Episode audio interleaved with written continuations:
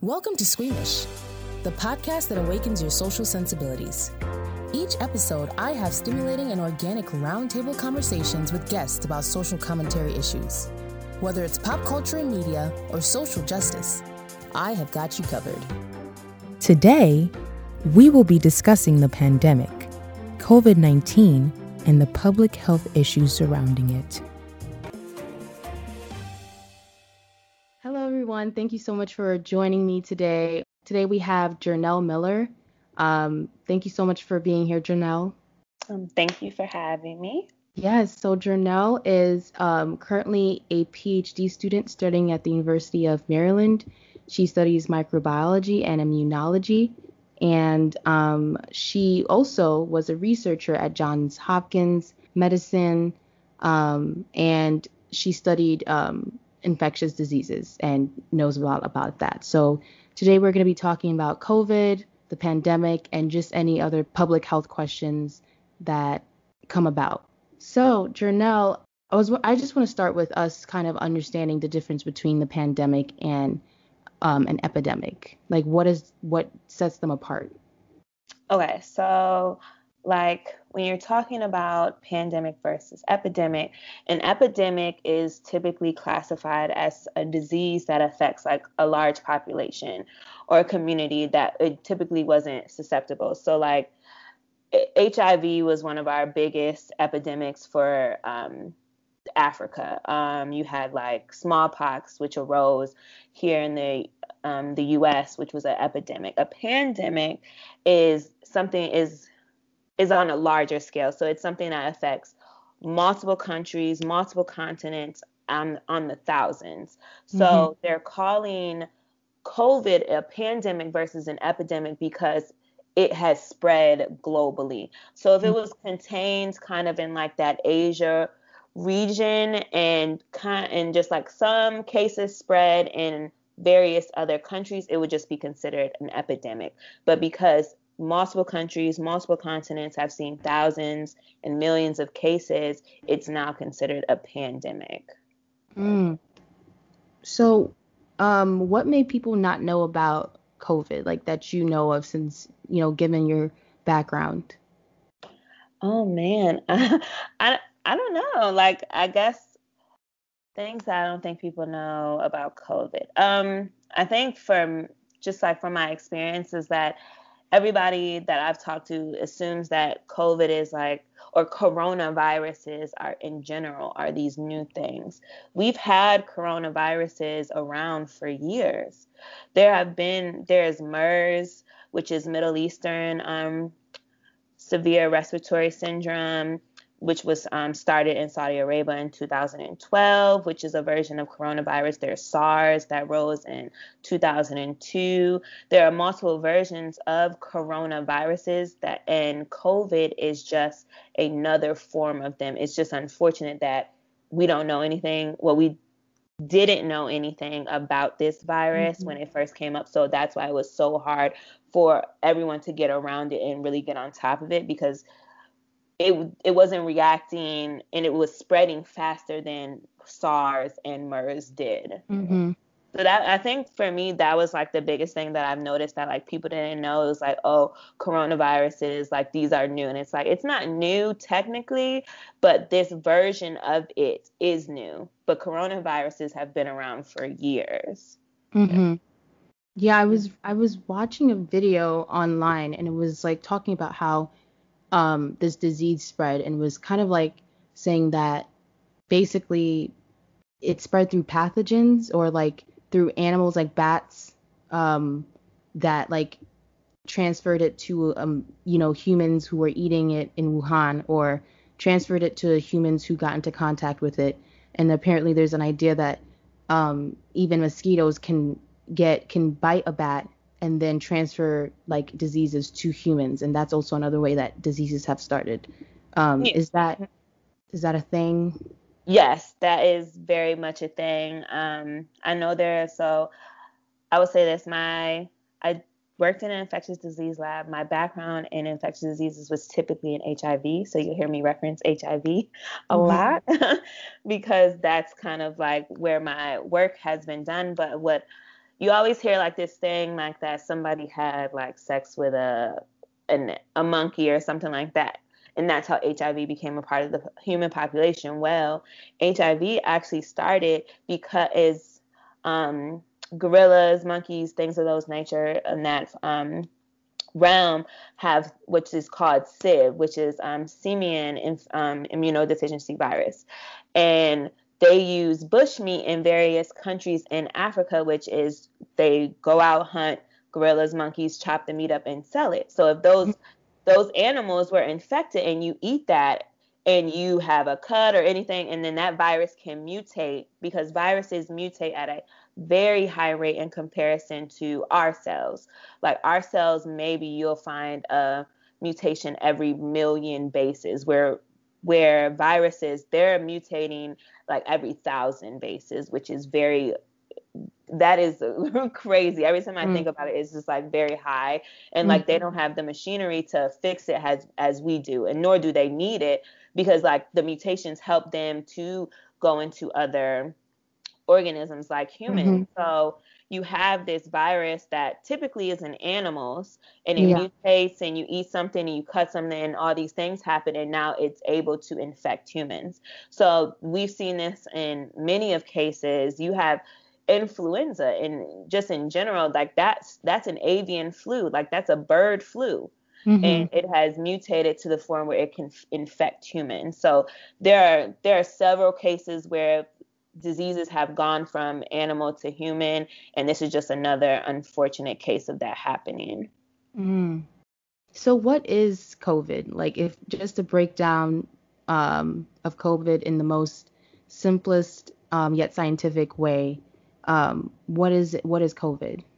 Okay, I'm gonna I'm gonna try my best to make this very simple. Um, so COVID is what we would describe as a single-stranded RNA virus.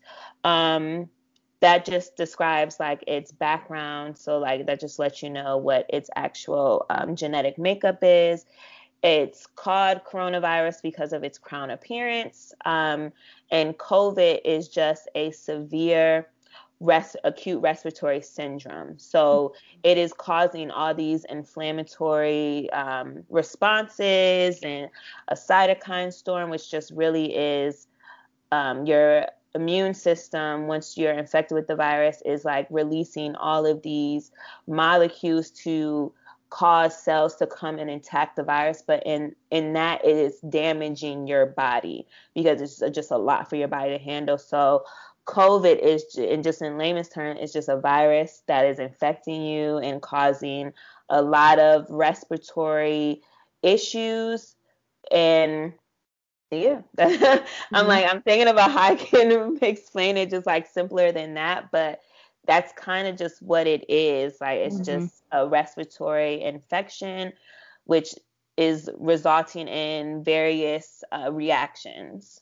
Mm. So, like, I know that some of the symptoms are you get fevers, you have a cough, um, you know, muscle aches and like sore throat. I actually, it's kind of crazy. One time, I I recently developed allergies, and I was like, oh my god, like, could I have corona like you know can i actually have the disease and apparently like there's similar symptoms and like allergies but it's not obviously it's not going to get to the nausea and the the diarrhea and all those different things mm-hmm. um and so the spread of the disease um of corona is usually through like droplets like people coughing um right mm-hmm. yes okay well it can be through any type of um, secretion. So not just coughing, so it can be sneezing, any type of saliva swapping, speaking, any of those things where you're not consciously thinking that droplets are coming out of you when you're doing like these normal activities like speaking or anything like that, but you are secreting some type of droplet. And mm. it's through that that's where you'll um, be more susceptible in terms of like catching it from somebody that is infected with COVID. Mm. Can you be immune to um, COVID? That's not something that I know. Um, if you if somebody does is immune to it, I think that you would see it more so in the receptors that the virus is binding to in the body. So, say somebody has like a mutation in the receptors on the cells that it's binding to, it would be unlikely for the virus to actually um, deliver its uh, machinery into that cell and replicate and establish an infection. So, somebody that did have that mutation if that is something that is being worked on which is not something that i know but this is just an um, idea of how like just how immunity works um, then they would be immune to the virus because they wouldn't be able to establish an infection so there that is a possibility that it is um, not affecting certain people because of certain receptors that are that it's not able to bind to and if you get infected and you like recover, can you possibly get reinfected again? and how like what should you do to avoid that? So um, I know I'm, I'm, assuming that you're bringing this up as people are becoming um, reinfected with the virus, as you've seen. And in some cases, it looks like just from like things that I've seen and read that you are still susceptible to the virus after you um, clear the infection, which is unfortunate. So it just means that you're um, memory T cells aren't lasting in your body as long as you would for, say, like the chicken pox or like measles or something like that, where you get a vaccine or you get infected once and then you kind of have like this lifetime immunity. So it looks like those memory T cells for COVID aren't surviving in the body as long.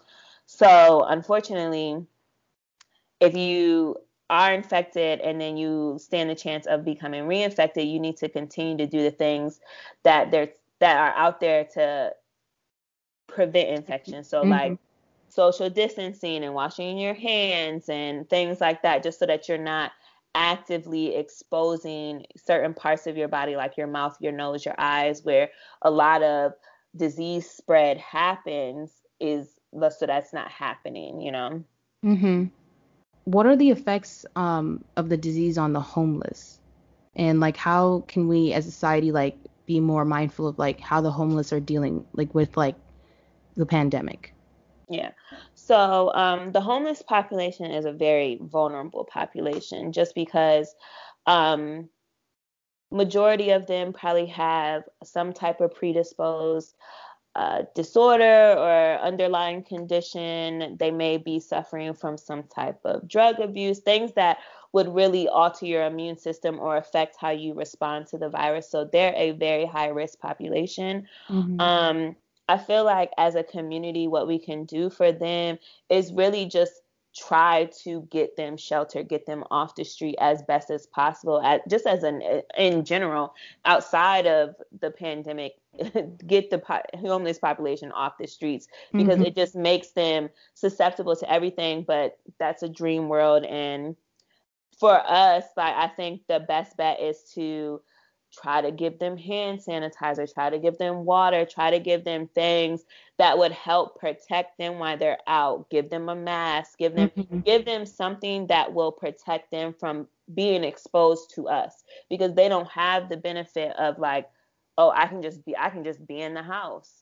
Yeah. And not worry about coming in contact with somebody. So it's thing it's like the little things that you can do to try to just help them maintain a distance from others definitely in terms of like um, high risk people who else apart from homeless people are also high risk anybody with underlying health conditions and not and i feel like they're not specific on what underlying health conditions if you have an underlying health condition that affects your breathing, your anything like that, you are high risk. So if you have like um, maybe like depression or anxiety or or even like I, I'm anemic, that wouldn't make me more susceptible. That would make me necessarily a high risk population because that isn't what's affecting you. So it's like people that have maybe like some type of like um what is it? What am I thinking? Like of? Lyme uh, disease?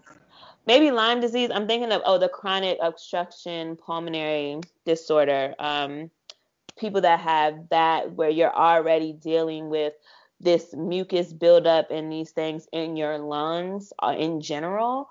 Or if you have like lupus, something where you have already have an autoimmune disorder where your body is already attacking itself. Things things of that nature, things that mm-hmm. are really affecting the organs that the virus are attacking those those individuals are severely at risk because your body is already going through overload with your disorder and then here comes this virus that mm-hmm. just sets you on top so those those individuals are high risk however there has been a study i'm not sure if it's been published yet but i think it's in the works that has discussed that the the version of the virus or like the severity of the virus depends on who you kind of contracted it from. So if you contracted the virus from somebody that had mild to asymptomatic symptoms, you're mm-hmm. more likely to have mild to asymptomatic symptoms. Mm-hmm. Where mm.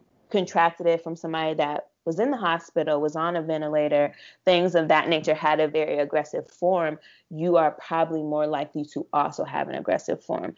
But and not to say that just because like you caught it from somebody that was asymptomatic and then you catch it and then now yours is severe, this might be because of your underlying health conditions. So I just want to make sure that there's also like mm-hmm. yeah.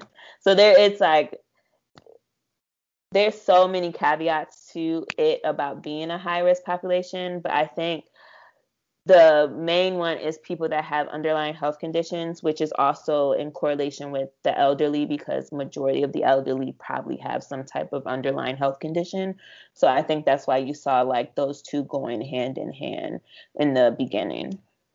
Do you have any insight on like you just said there's a scientific study that, you know, you've looked into that has state, state um, specified this, but do you have any insight on what like the scientific community is seeing um, apart from what you just said?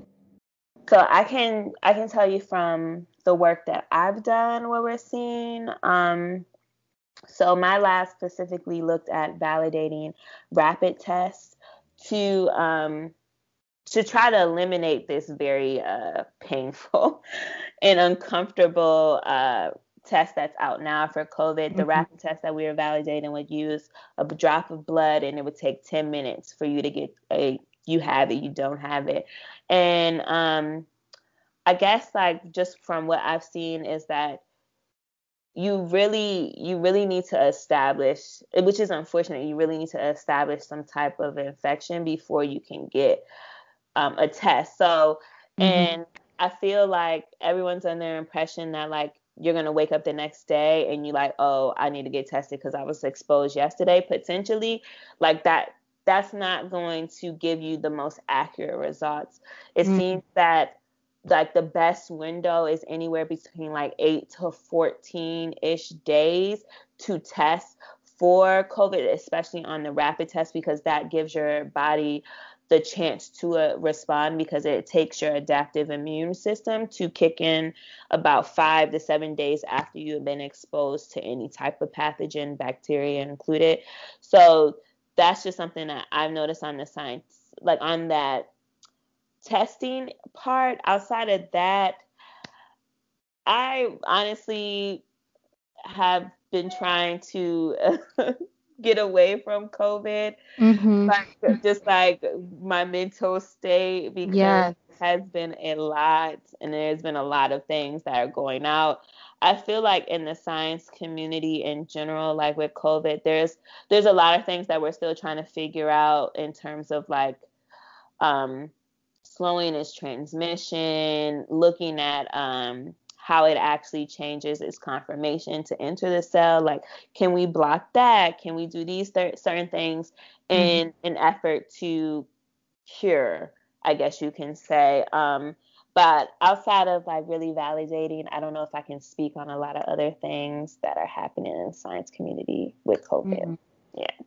Well, honestly, you've given me more information than I know years. So in the past couple of months. Um, so I guess do you know if like which country would you possibly know which country is more closer in finding a vaccine or like what the rollout would be for that vaccine? Like would we get the vaccine and then it would be like um would it be like once one spread and like we just give out the vaccine in one go? Or is it like in increments and would it be administered by your local doctor or like you know um, or would it be like a, a specific facility that like gives out this vaccine and you have to come to a building and like there's a bunch of people? Like what is what would that look like in terms of the vaccination process?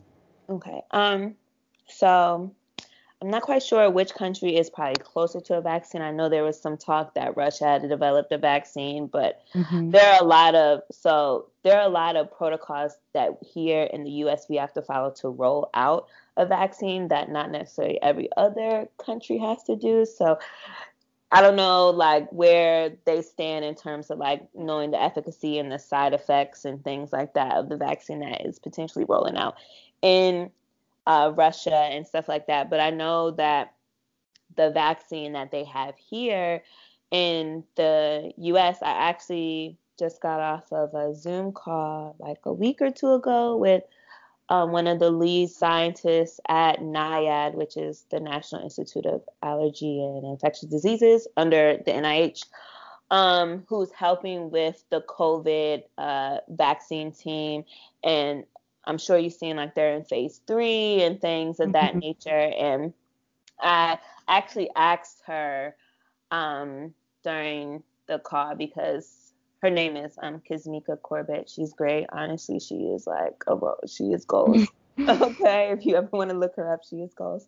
Um, but I asked her that was a question that I had for her, like how would this vaccine look? Would it be something like the flu? Would it be something annual? Would it be something that there was a one shot and one done? And um, because the data isn't all the way there, she couldn't give me like a um, clear cut answer. But it seems that from the data that they have now, individuals that have been a part of this vaccine trial are maintaining um, antibody responses to the virus so it looks like the rollout would be more so a one and done kind mm-hmm. of aspect, like you would be able to establish immunity. And the so a, a good thing about vaccines is that you just need to establish herd immunity. I'm mm. not sure if you are familiar with the term, but no.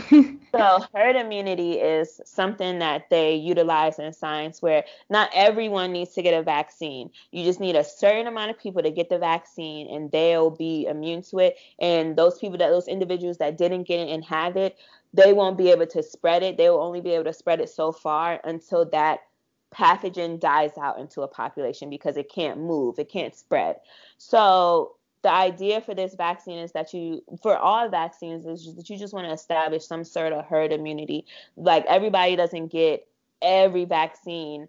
Um, but that doesn't necessarily mean that all those you really don't see those things necessarily popping back up. I guess kind of now because a lot of people are becoming anti-vaxxers, but mm-hmm. back in the 90s where a lot of people weren't. You didn't really see that happening. Um, so it seems that if you get the vaccine and say, I'm just going to give you like an example. Say there was 10 of us, we all got the vaccine, and then there were like three people that didn't, and that was just our community.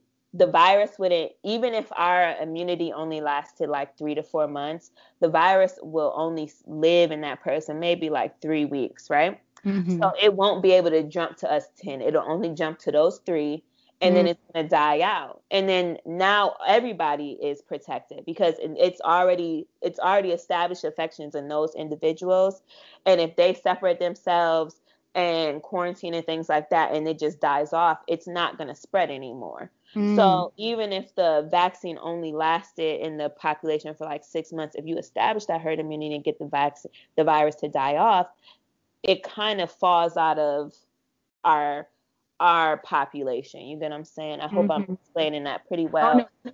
This is super informative. I'm like listening, like wow. I'm so in awe. Think, yeah, so I think that's the idea of the vaccine at, at this point. Like they just want to get it to as many people that are willing to get it, so that we can establish some type of immunity in our in our communities, and then hopefully the virus will no longer be able to spread and then it will just die off and then now we have this established immunity amongst our, our amongst our population and the virus hopefully won't come back but that's clearly mm-hmm. not um, what you see because viruses are always mutating and coming back real aggressive. So yeah.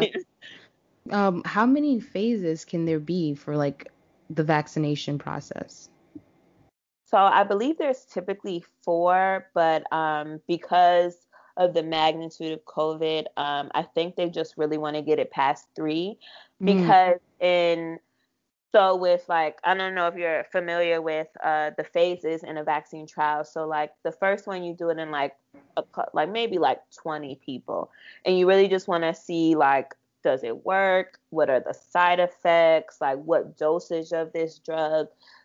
Makes these side effects come about? Is it safe? Like, do we have individuals going to the hospital after we do this? And once they get past that stage and they're like, okay, it's safe, it seems to be protecting, the side effects are minimal, they'll move on to a bigger population, which will have a couple hundred, and then that's your phase two. And now they're really looking at, okay, what are like those short term side effects? And that, and that, can include anything that you see like on tv that's like oh you might establish diarrhea nausea things mm-hmm. like that. They want to know what are those side effects and how is your body reacting to the vaccine? Like is your adaptive immune response like do we see a um, spike in your t cells? Do we see a spike in your b cell response? Things like that because it will tell us then that one, your adaptive immune system is kicking into that vaccine, and then two, hopefully you're establishing some type of memory T cell and long term immunity to that vaccine. And then where we are now, which is phase three, this is where mm-hmm. you implement several thousand people, and then you want to do a comparison group. So you'll do so with the phase three trials, what they're doing is they're tell like they're asking people to sign up and you know like oh you can get the vaccine but you probably won't get the vaccine. You'll probably get a placebo.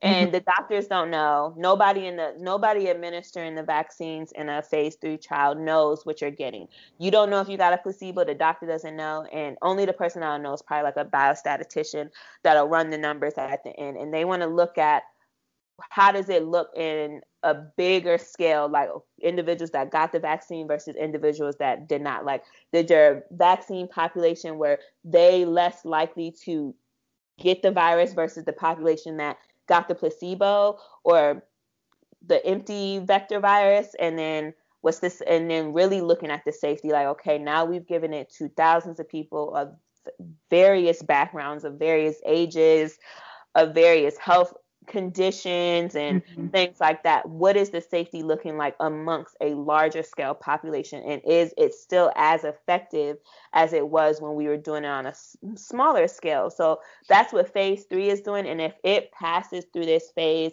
and they're able to show you that this vaccine population was basically 80% more likely not to catch the virus and they only established like a mild fever after administration and that's it. They're going to roll it out. They're going to mm-hmm. they're not going to go through this uh, phase four that you normally see where like they really do like a clear cut fda kind of standardization mm-hmm. of like things like that. Um, they're going to roll it out because it needs to come out. It does. Yeah. and so yeah. and i think people would be like oh just a little headache? Okay give me that give me that vaccine. Okay. Yeah. So that's how I think it's gonna come out. And and just talking to um, Dr. Corbett, it also seems like that's also the plan. Like they really want to make it a one and done, and they want to get it out as quickly as possible. Of course, they can't give us a date about when exactly it will come out, but I know that there are several states that are still looking for people to sign up. So by all means, look up um, COVID vaccine trials you might be able to get in there and get um, the vaccine before everybody else. Mm, so you basically the only way we can actually get this done is if people um, sign up to be a part of the trial. Yes, so they need to hit a certain number of people. Um, when I when I was on the on the talk with her with my um, scholarship group, she was telling us at right now they have almost 10,000 people signed up for the uh, phase three, and their goal is 30,000. So they're only a third way there. The sooner they can get the people, the sooner we can get the data and they can really try to see what's really going on and get it out. So people need to sign up. And there was a huge emphasis on um, the African American community because. Mm-hmm. Unfortunately, we do not trust science. We do not trust the doctors. We will not go to these things. But yeah. we are we are needed. Like mm-hmm. the, we are needed. If if you can if you can go, I would go. I signed up here in Maryland because I mean, I guess I'm on like a different side of things. Like I'm in I'm in the field, so I have like a little bit of trust when mm-hmm. it comes to science.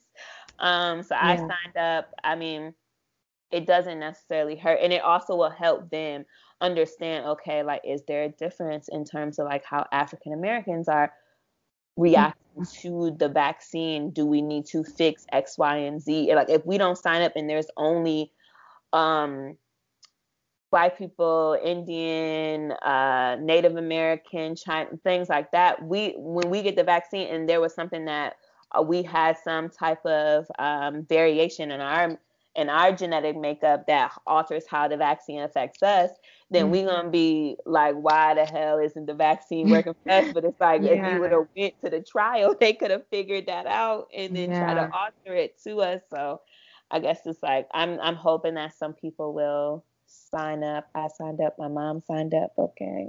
Yeah. yeah. I, I, honestly, I was talking to a friend of mine, and he was like, "Would you do Vex the the trial?" And I was like, "No," because like I get nervous that like, what if something were to happen to me? Like, because I'm like a guinea pig in a way, like.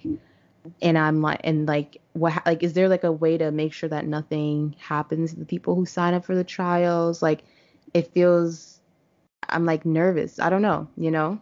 Yeah, and it's understandable. Like nobody wants to be the guinea pig, but I will say this: it's in phase three, so there were hundreds of people before us that were guinea mm-hmm. pigs. Okay, and yeah. they had to go through the major side effects, like the big ones, like what are the meat, like what are the aggressive side effects. That's what they wean out in phase one and phase two.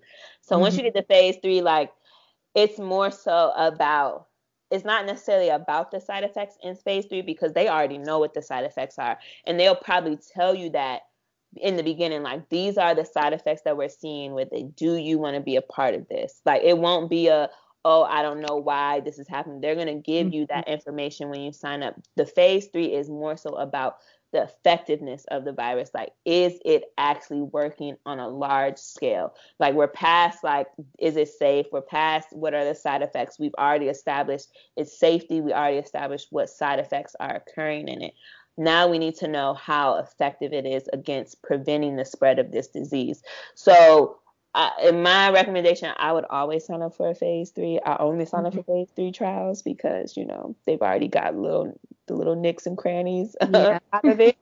But um, if you're not comfortable, I gotta tell everyone how you feel about this pandemic and this virus. That's how you feel. I'm not gonna take anybody's feelings away from them. They are valid. This is a territory that none of us have experienced before. Mm-hmm. So I, I can't speak on how other people are feeling about it. If you don't feel comfortable, I wouldn't sign up. I can't. I'm not here to convince you to sign up. I think that I signed up because I'm I'm okay with it. Like I don't I mm-hmm. don't necessarily have that anxiety towards like the vaccine, but if you do, by all means don't don't put that type of stress on your body. That's just gonna make you even more worried and more think you're gonna think other things when you get it and you're gonna develop some type of sickness because your mind done went away. yeah. So, yeah. Yeah, no, I I definitely I get that. I still gotta think about it. Um, with the numbers continuing to rise in several states, um, should we be prepared for another lockdown? Um, unfortunately, we live in America, and this mm-hmm. country is greedy. So no, they probably will not lock, lock this country back down, though they mm-hmm. should. But in my personal opinion, they should. They probably mm-hmm. won't, which is unfortunate. But um, as cases do rise, all I can say, and as we see a continued spike, that has to let people know that we are not in the clear. We have not gotten to the point where this virus is starting to disseminate in this population. We're not. So all those things that you were doing in the beginning to keep yourself safe, you need to continue to do them. Social distance. If you if you have to be around people, make sure that they are good. Make sure that they have not been around anybody that is sick or was sick or anything, um, me and my friends, because you know our mental health, you got to be around some people because you will mm-hmm. go crazy. We do every two weeks. We're on a two week schedule. We'll we'll link up at my house, have breakfast. There's six of us.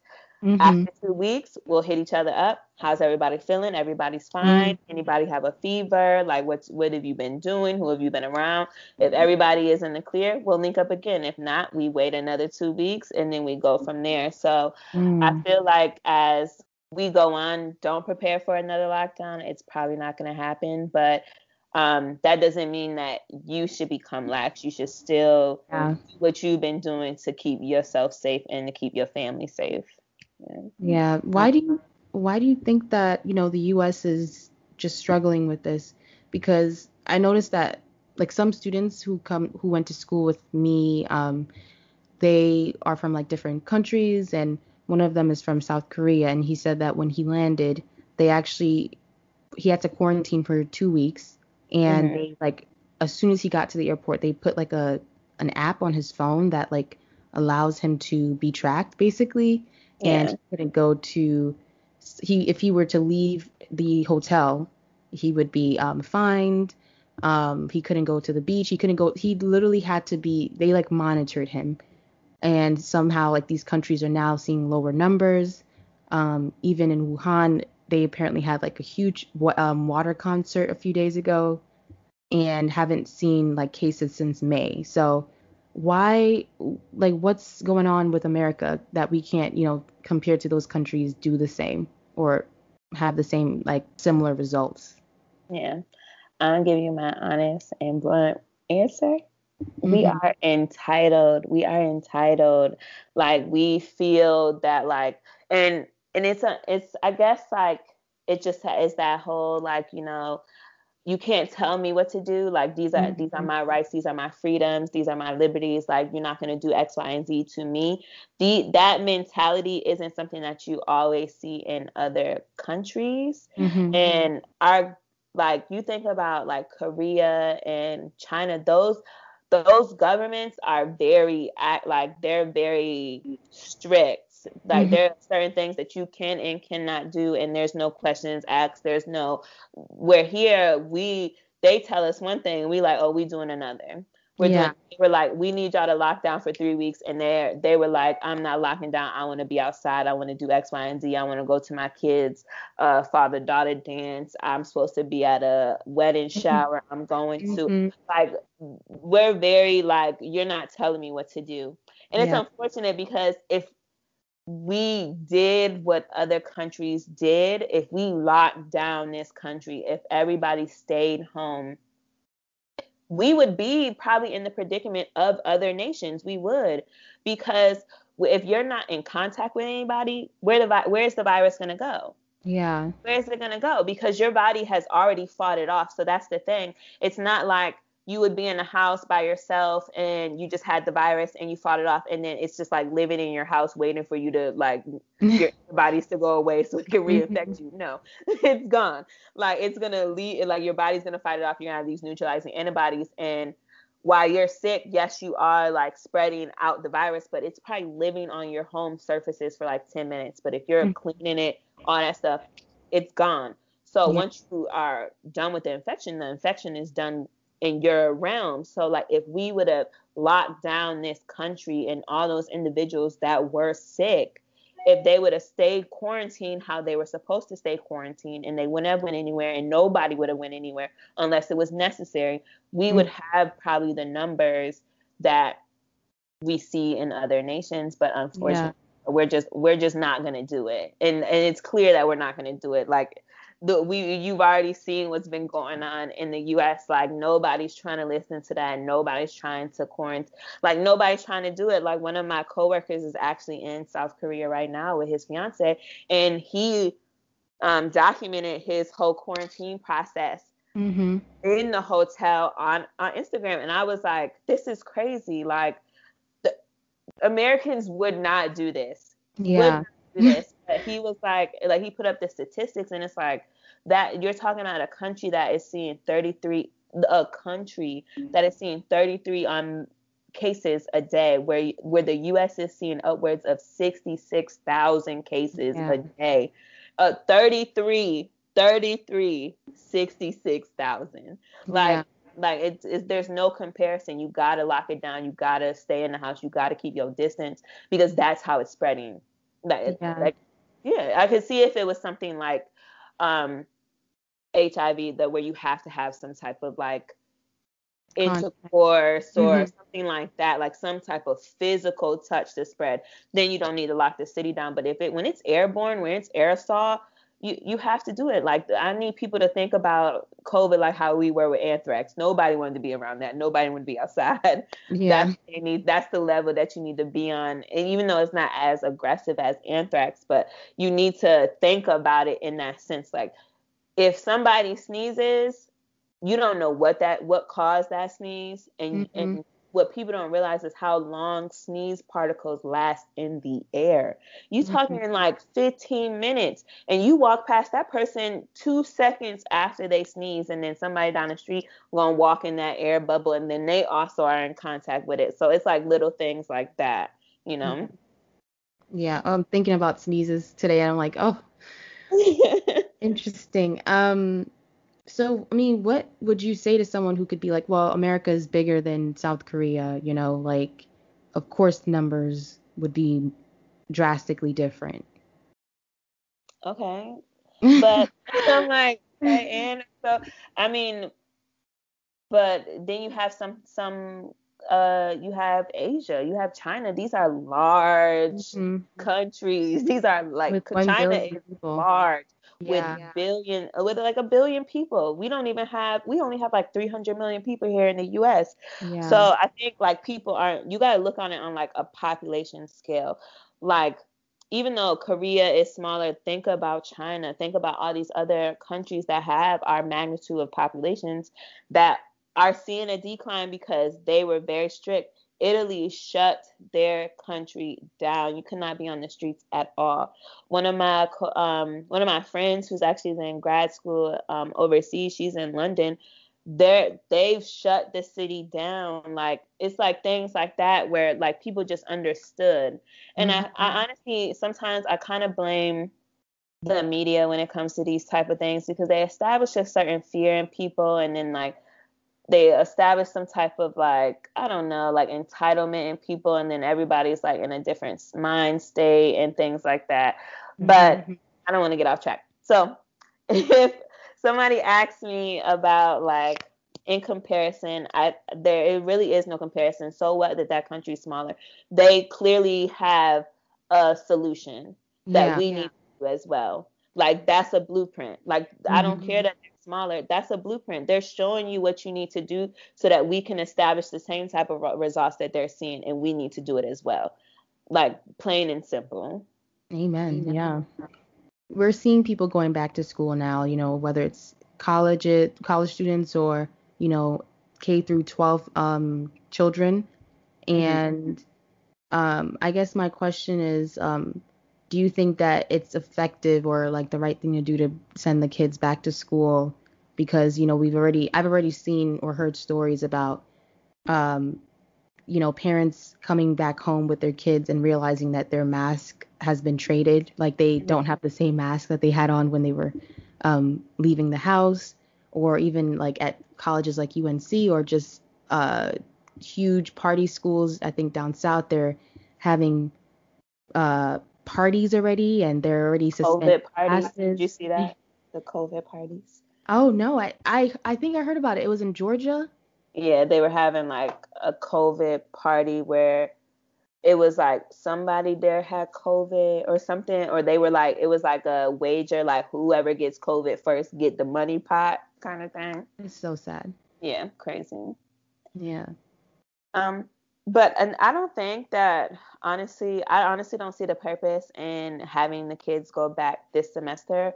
Mm-hmm. Um, they were already doing online school in the last the last half of uh, last year in the spring. So and we're not in the clear that we thought that we were going to be in for them to go back to school. So why have them go back? Because the the schedule that they have is really not a schedule that I feel like will prevent I, I think they're thinking about the children which is which i understand they're like oh the kids are every other day off or two times a week they come in and then they're doing remote learning and things like that. But then it's like you're not thinking about the teacher. Mm-hmm. exposed to all of these children every day. Yeah so yes, this kid is now home and they're doing remote learning because we want to protect the children, but we also forget that kids are also also susceptible to COVID. We've yeah. seen cases of kids with COVID, even though they're not a high risk population, they're not dying as one would expect when you have a virus like this, because typically um, children and the elderly are your biggest susceptible to groups susceptible groups because their immune systems are either mature or dwindling so they're mm-hmm. normally so this was like one of those caveats with covid is that the um, children weren't as susceptible as elderly people, but they are still susceptible. So you have this child that probably is asymptomatic or has a mild symptom, and kids always have a cold. They always sick. It does not matter. They mm-hmm. always have some type of sniffle. So we brushing it off and they going to school and then now that teacher's exposed and then that teacher go home and now her whole family's exposed or whatever the case may be. And then she probably doesn't know for a couple of days because even when you aren't symptomatic, you're still contagious. Mm. So now that teacher is coming back to school and she's teaching all those kids and she's around all those coworkers and she's spreading that virus that she got from that one child that she thought just had a cold because she had the sniffles, blase, blase, and now the whole school is infected. Like I don't think anybody thought about that magnitude of it. Mm-hmm. You know, so like it it, yeah. it just not really like um a plan that I agree with. It's it's already happening, and I'm nobody to the CDC and NIH, so they're gonna do what they want to do. Um, but I don't necessarily think that it was the best move. You have these, and and I get it. Like we want to get the kids out. They want to. They need to get back into like you know regular learning because it is gonna be hard for them. But getting them back into school is not more important than them living or their teachers living yeah. living. like it's just not more important than that. So i think that we need to slow down on certain things and realize the bigger picture of it. And it's like we can't keep exposing people to this virus just for our own personal gain. Exactly.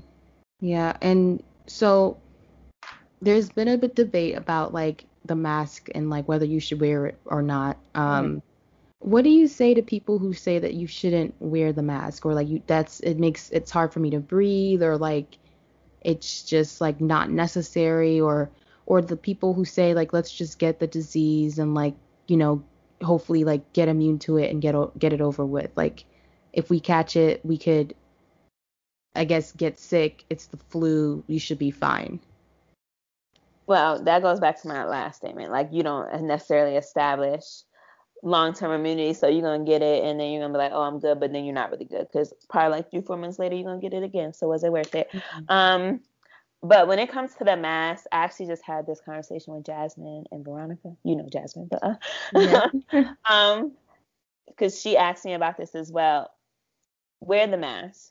Wear the mask because even I know everybody's seeing these videos about oh, you know, the particles are still coming out but I feel like people forget that that barrier is preventing how far those particles can go. Like their tra- trajectory typically can be a lot further when you don't have a mask on. So when you have that mask on, one, it's preventing how far it can go. And honestly, it's preventing how many of those particles actually get released. Like not everything is going to go through that mask. So if you have on a mask and the person around you has on a mask, you got to think about it like that. Like I prevented how far my sneeze goes. They have on a mask, so the likelihood of those limited particles going into their mask and then infecting them is also lower. So it's a it's also it's all about lowering the transmission. Mm-hmm. Are certain masks better than others? Yes, but having a mask on in general just is a barrier. Like I feel like people forget that they're like, oh, it's not preventing uh, the particle, the droplets from coming out. And I don't think that they ever said that it prevented all the droplets. I think the only one that will do that is an N95 because they're made specifically for that purpose. Mm-hmm. Where like the surgical masks and things like that, they're not made necessarily to prevent droplets from coming out. They're just made to prevent how far things spread because you want to keep Mm-hmm. some type of sterile environment. And that's what you, I feel like that's what people need to realize. And honestly, like just wear the mask. Like it costs you nothing to wear the mask. It's kind of like a cordial thing. Like if Mhm. you feeling some type, if you feeling some type of sickness, you're protecting the people around you. Mhm. And like I feel like that's what everybody needs to realize. Like, yeah, it may be uncomfortable. It's something that we're not used to, things of that nature, but it's a bigger picture when it comes to the mask. So it's not necessarily like, oh well, I don't think it's not doing nothing, but it it, it is. Even if you don't think that it is, it really is doing something. You should wear your mask. Um, and I was gonna say something else, but I completely forgot my thought. Mm, Yeah. So wear your mask. I that's what I'm gonna say. Yes, I definitely agree that wearing a mask is key. Um, in terms of the spread of the disease, when it comes to families, is there like a genetic predisposition um, in some families where they, some of them have the side effects of the disease, whereas some don't even have, they're like they're silent carriers, they don't even know that they have it, or is it like everyone in the family will get the same, um, will have the same symptoms? Um, no. So uh no to your second part. So not everyone is gonna have the same symptoms. Um, it really is how you how your body, how your immune system reacts to the virus. So just because like your sister or brother, whatever the case may be, doesn't have any symptoms doesn't mean necessarily that you're not going to have any symptoms, that you're going to be asymptomatic, or oh, you um actually uh, my mom's coworker recently just was infected with COVID, and her boyfriend had severe pneumonia, and that's what made her go to the um to patient first and get tested. And the only thing the only symptom she had was the loss of taste and smell. So that's where like that discrepancy can be. Like he was suffering from pneumonia. He was in the hospital where her only symptom was the loss of taste and smell. That's it. That's all Mm. she had. So it really is about your body's reaction to it. And things of that nature. I think um she did tell my mom like a little bit late, like once she established the infection, she was feeling bad, but she never developed pneumonia, but she did have like a rough couple of days. Um, but it won't be the same for everyone, which is Yeah. it, it just won't be. Um, but as I said prior, it, it the you're more likely to have mild symptoms and moderate symptoms. You're more likely to feel like you have the flu than you are to be on a ventilator. Like Yeah. that is such a small population of people that are infected that result to that point of severe pneumonia and have to be um, incubated. So I want everybody to realize that like you're more likely to just have like a very asymptomatic, mild condition where you're like, mm, I'm kind of under the weather, and if you um, infect somebody else, they probably also have those symptoms, but the symptoms necessarily won't be the same. Like I may have a fever and a dry cough where you may have the loss of smell and diarrhea, but they're these are considered mild and moderate symptoms. They Mm. all fall under that category. Yeah. Yeah, interesting. Is it possible to just get like regular sick, like not be have corona, but you could just like have a cold, or is it like you can't trust anything right now? Like just assume. No. So yes, you can still get regular sick. I want everybody to realize that these other bacteria are out here thriving. Okay. Don't forget about those summer colds. Don't forget about none of that stuff because that it still exists. It's just that our whole focus is on Mhm. COVID. So I have this conversation with my mom almost every day. She calls me almost every day. And I'm like, You have allergies, you have allergies. Yeah, I know. I know. have I them. I have allergies, and don't get me wrong, I have scared myself on Mhm. multiple occasions in this house. Okay, like up, this throat is a little scratchy. I'm scared. You know, it's just like it's just a natural instinct because of what's happening. But I want everybody. I, I just want people to be mindful that there are other things that are gonna get you sick. That that's how Okay. it's mm-hmm. always been. yeah. And but it does not hurt to get tested.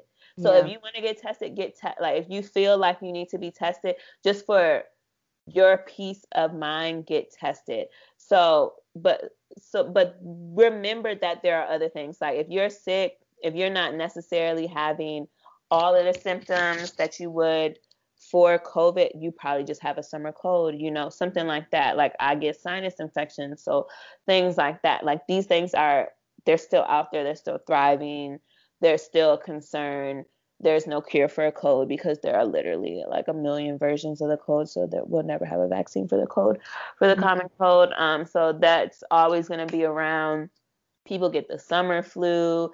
You have um, norovirus, which causes like diarrhea and fevers and hot sweats, and that just comes from like I think you more so see that on like cruise ships and like big population things, but I think you can mm. catch norovirus from like just like somebody like threw up, uh, you were in the area and it was in there, so. Mm-hmm. So like it's things like that that will also give you the same symptoms. Yeah but they're and they're always around. You wouldn't think twice when you caught it like last year because you're just like, oh, I got the stomach bug and that's just what it is. But now you have this pandemic and now everything feels like COVID, yeah. which which is unfortunate. But it, I I say that so that you realize that like there are other things and don't yeah. get don't be afraid of the code don't yeah. be afraid of that like that's just something that's going to happen but like i said to get that peace of mind get tested i was testing myself at work like every two weeks just mm-hmm. to give myself peace of mind because i'm actively working with covid samples and mm. all these things and you just never know like i cut myself on a covid tube at work and oh i God. was a parade. I was, I was like, oh my god! But luckily, I had not luckily, but I guess luckily, it was um a convalescent patient, so somebody that had already recovered from mm-hmm. COVID and if anything, my boss was like, this is like best case scenario because like I probably just got their neutralizing antibodies and now I'm like immune to the virus. So hopefully. Mm-hmm. okay. Yes, we pray. oh my God. Can you get sick from like being overworked or like being like like getting stressed out, like making yourself anxious from like just life in general? Oh yes, yes. You can send mm-hmm. yourself into a sickness just being stressed. I like I'm an advocate of like if you are high stress, take a day, take a day and rest and just find some peace because you are releasing various like molecules in your body and your body is hyperactive and now you're gonna basically initiate some type of like immune response, some like inflammatory response because you're releasing all these like things and your body's trying to help you and all these things. So like mm-hmm. you're gonna start to feel sick because you've induced this. Like even it, there are induced stress codes and things like that. Like I can send myself into an anxiety attack and like just be done for like two days. So mm-hmm. these are things that can happen. Like your mental your mental state will really affect how you feel and like what's happening to you. And honestly, it'll probably make you more susceptible to a cold because your mm-hmm. body is on, on this like heightened response. So it's like already elevated. So you're more susceptible for something to come in and attack you know, because yeah. it's focused on like helping you trying to decrease your stress. And then here comes this pathogen affecting another part, but your body was working here and it didn't have time to actually go down there and get that. And now you're sick and on top of being stressed, on top of being anxious and things like that. So if you can f- try to find some things that help your mental space during this time, read. Mm-hmm. I'm watching New Girl, you know, to for a little laugh in the evenings like drink some I like to drink a tea in the night so that I'm calm, like things like that because as mm-hmm. when I'm going to sleep that's when my anxiety is the worst because I'm like am I breathing weird? Am I doing this weird, you know? So do anything you can to try to keep your mental health on on a hundred because it will it will affect you long term. Yeah. Yeah, mental health is key. Self care is is definitely key. Um, so, in terms of like shopping, right? Um, mm-hmm. and being out in public, how do you how do you suggest you go to the grocery store and like safely shop? Um, so for me, I know I like to go at a random time when I don't think people will be there. So like 11 o'clock on like a Tuesday, you know, something random where like not a lot of people. I wear my mask. I hand sanitize, uh, like sanitize the cart as I'm shopping. Mm-hmm. Um, mm-hmm. I try to keep my distance as much as possible from other people in there as best as possible. You know, grocery stores can be a little hard to like really social distance because everybody's grabbing one thing or whatever the case may be. Um, I do my shopping, I get out of there. Um, I immediately hand sanitize when I get in the car. I take my mask off when I get in the car. Things like that because I don't want to like be touching things that were also touched and then touching my belongings at the same time. Mm-hmm. Um, I'm not wanna I'm not overly cautious, but my boyfriend is. He likes to uh, wipe down all the groceries with Lysol when we get home. You know, so that's I, a thing. Mm-hmm, you know. Mm-hmm anything that you feel that would make you safe, do that. I clean all the fruit. I soak all of our fruit that's just been sitting. You don't know who's been touching it. Things like that. I wash all my fruit in apple cider vinegar and water just to clear off everything. Um, and that's basically it. I'm like, I'm maybe once a week in the grocery store, real quick, getting what I need. I'm in and out. I'm not doing a lot. I'm doing the self checkout for the most part. Um, I've always done a self checkout. I just prefer. I used to work in a grocery store, so I just prefer to pick up my own stuff. But mm-hmm. um, mm-hmm. yeah, so I think that's your best bet. Just go in and out. Try to if they have the option to wipe down the cart, wipe down the cart. Mm-hmm. Um, try to keep your distance, wear your mask, and clean off your groceries if that makes you comfortable. If not, I I don't keep any of the bags during this time. Like I know it's very like you know a thing to keep your plastic bags on reserve. But during this pandemic, I'm not keeping any plastic bags mm-hmm. on reserve. I'm throwing away all plastic bags during this time because I just don't feel comfortable. You don't know how long those plastic bags been there, what's mm-hmm. been on them, what's been touched, things like that. So and it's just really not worth it because I'm sure everybody has like a thousand plastic bags in their house, and you really don't need these ones right now during this pandemic from uh, yeah. from grocery store. So I get rid of everything, wipe down. As I said, my boyfriend likes to wipe down the groceries, and that's it. That's yeah. really it. My mom likes to keep her stuff outside for like uh like an hour. Like if it's not non-perishable items, just like sit it outside and out for like an hour to like kind of I guess disinfect naturally. Mhm. Okay. Well, I I I do have a question because I go grocery shopping and I wear a mask, but I also have gloves on. Is that really effective, or is it just like I mean, it's the same thing as my hand? Is that the same?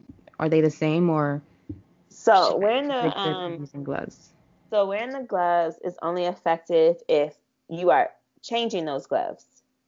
So if you wore those gloves in your car and then in the grocery store and then touched all that stuff in the grocery store and then kept them on, put them like you're still touching all these things and the glove has them on. If you go into the grocery store and with those gloves on and you're hold like right when you get in there, you put on the gloves, you do all your grocery shopping, you come out and you throw away those gloves, yes, that can be effective for you. It won't necessarily be effective for the groceries, I think that you still need to take your precautions, like if you feel comfortable mm-hmm. with like wiping them off, but it will yeah. be protective for you. But if you're just continuously wearing the same gloves, no, mm-hmm. you might as well just have your hand. You might as well just have your hands because mm-hmm. that glove has touched everything, seen everything, and and that latex is probably holding on to uh, more pathogens for a longer time than your hands would because at least your hands you wash them and you do X, Y, and Z with them. Where the gloves you're not really doing that.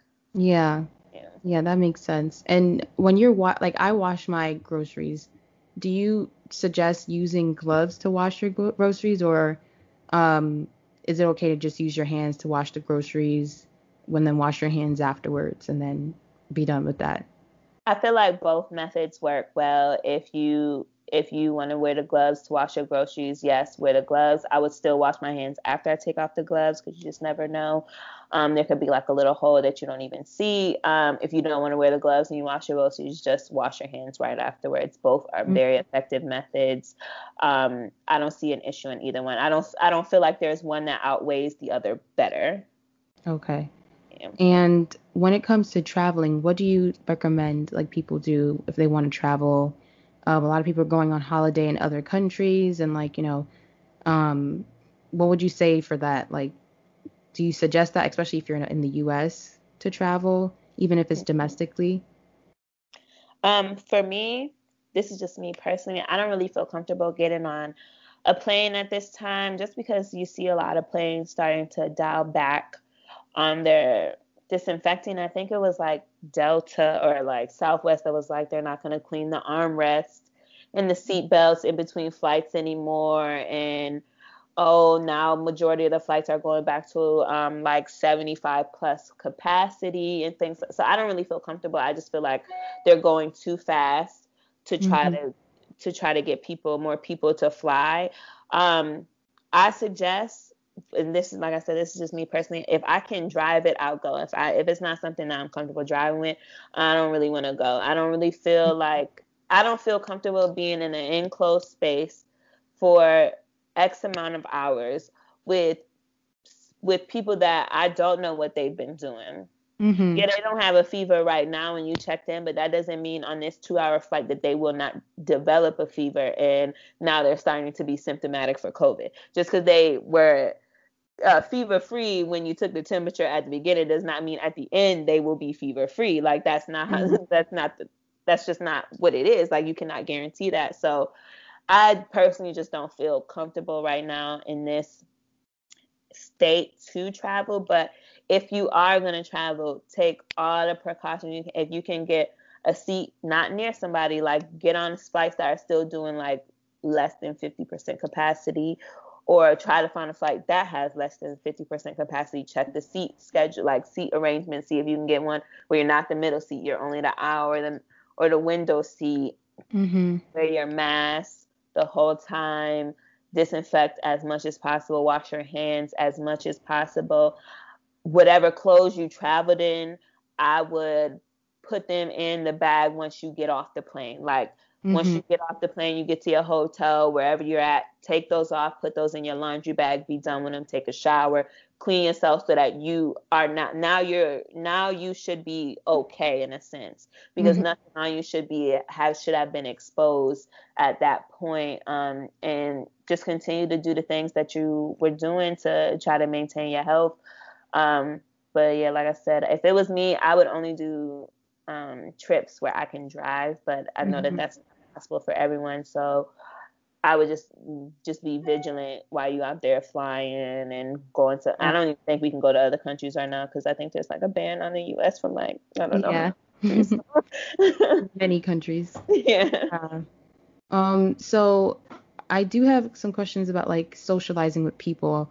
Mm-hmm. You know, while people are saying to socially distance and like just quarantine and all that stuff, people do have inquiries about uh, what to do like they do want to socialize so like they want to know like what to do and what not to do when you're socializing with people at events like whether it's parties or um you know i know that one of my friends they want to go to carnival which is a huge you know festivity where it's people are kind of close to each other or really close to each other and they're dancing there's physical activity like what do you recommend in that in that situation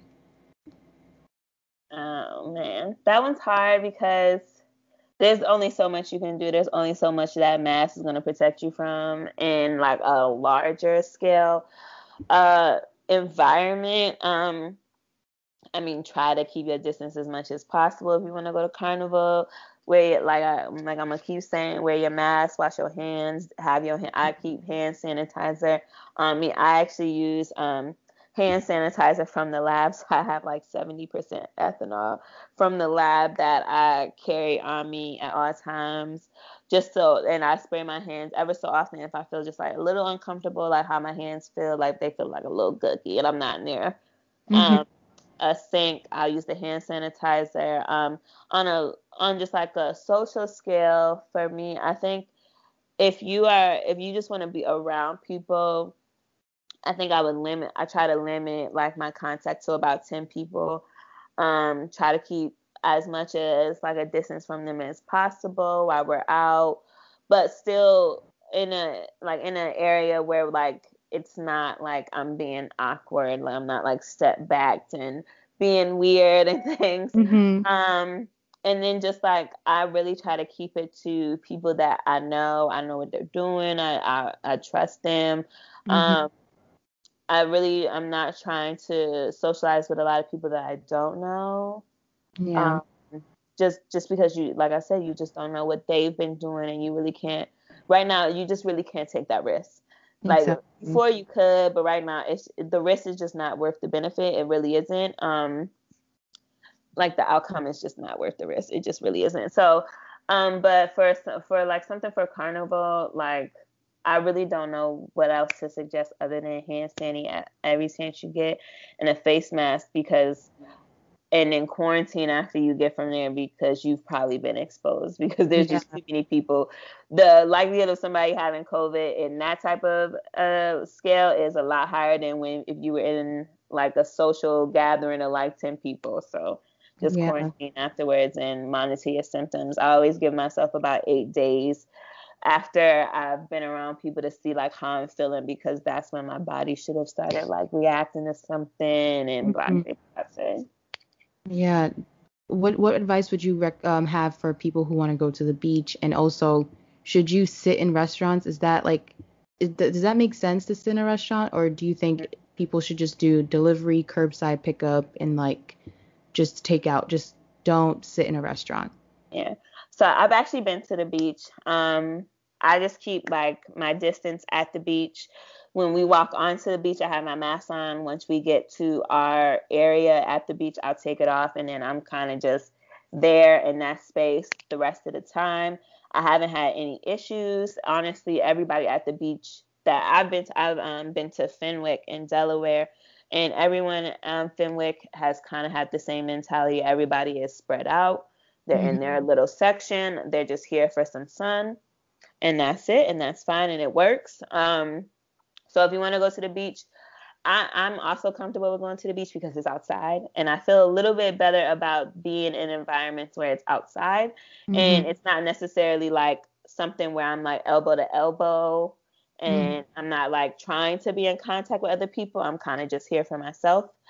Uh, so if you want to go to the beach, I highly recommend it. I've been just keep your distance as much as possible. Um, for dining, I've only done outdoor dining. I don't really feel mm-hmm. comfortable going indoors. I don't know what it is about being in enclosed spaces for a long period of time. It's just not sitting well with me. So yeah. I don't I don't do indoor dining. Um, I've done outdoor dining. It hasn't been an issue. Restaurants have been pretty good about spacing out the tables. I don't I don't know what it's. So I was in Syracuse this past weekend and a couple of restaurants had like outdoor seating, but I know here in Baltimore, majority of the restaurants have done have gone large scale outdoor seating. Like there's not yeah. like there might be like one or two tables inside that you can sit at, but majority of their tables are now outside. And mm-hmm. like roads are blocked off so that they can continue to do that and things. So I if you want to indoor dine, I can't stop you from doing that. It seems like they have it for the most part under control. I think we saw a spike here in Baltimore a mm-hmm. couple weeks ago with indoor dining, and then they scaled back because they had it at like 50% capacity when it first opened up indoor dining, and they dropped it to 25. And I don't think it's been an issue since they dropped it to 25. But the fact that they even had to do that for indoor dining lets me know that indoor dining is not something that I should be doing. So I try not to indoor dine so if you can, I would do outdoor dining. I would do takeout, mm-hmm. things of that nature. Right now, indoor dining just doesn't seem like something that is worth worth doing. Yeah, definitely.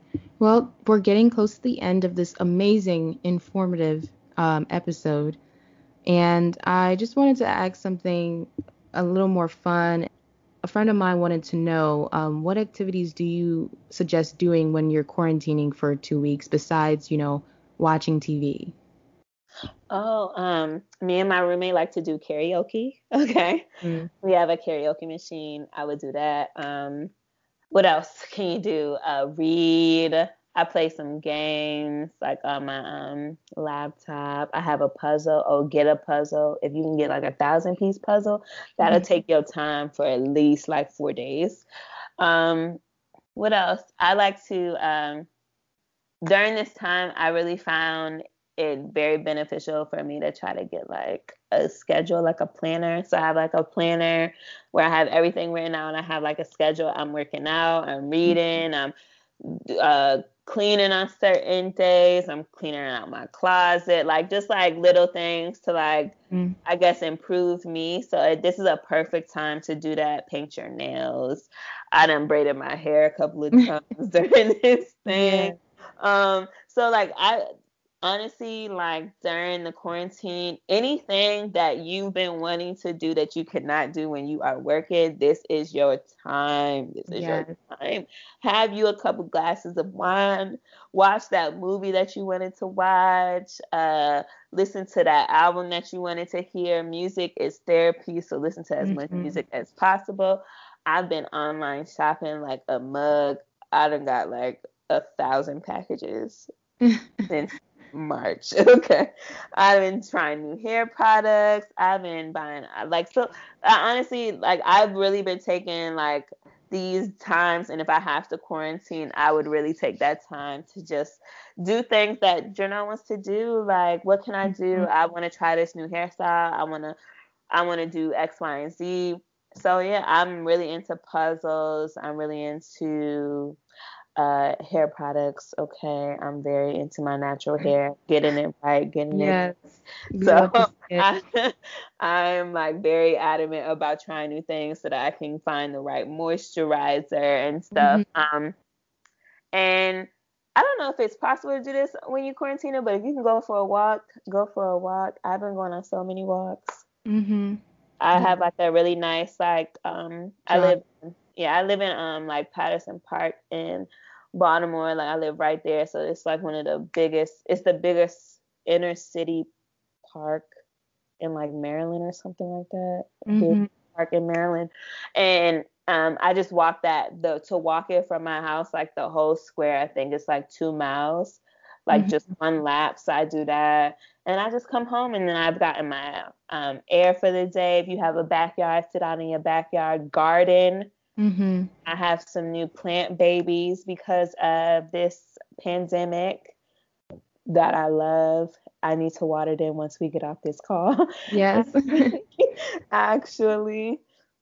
So yeah, that's my suggestion. Just do anything that your heart desires. It does not have to be TV. If you want to do it, do it. This is the perfect time because when are you going to get 2 weeks to do nothing again?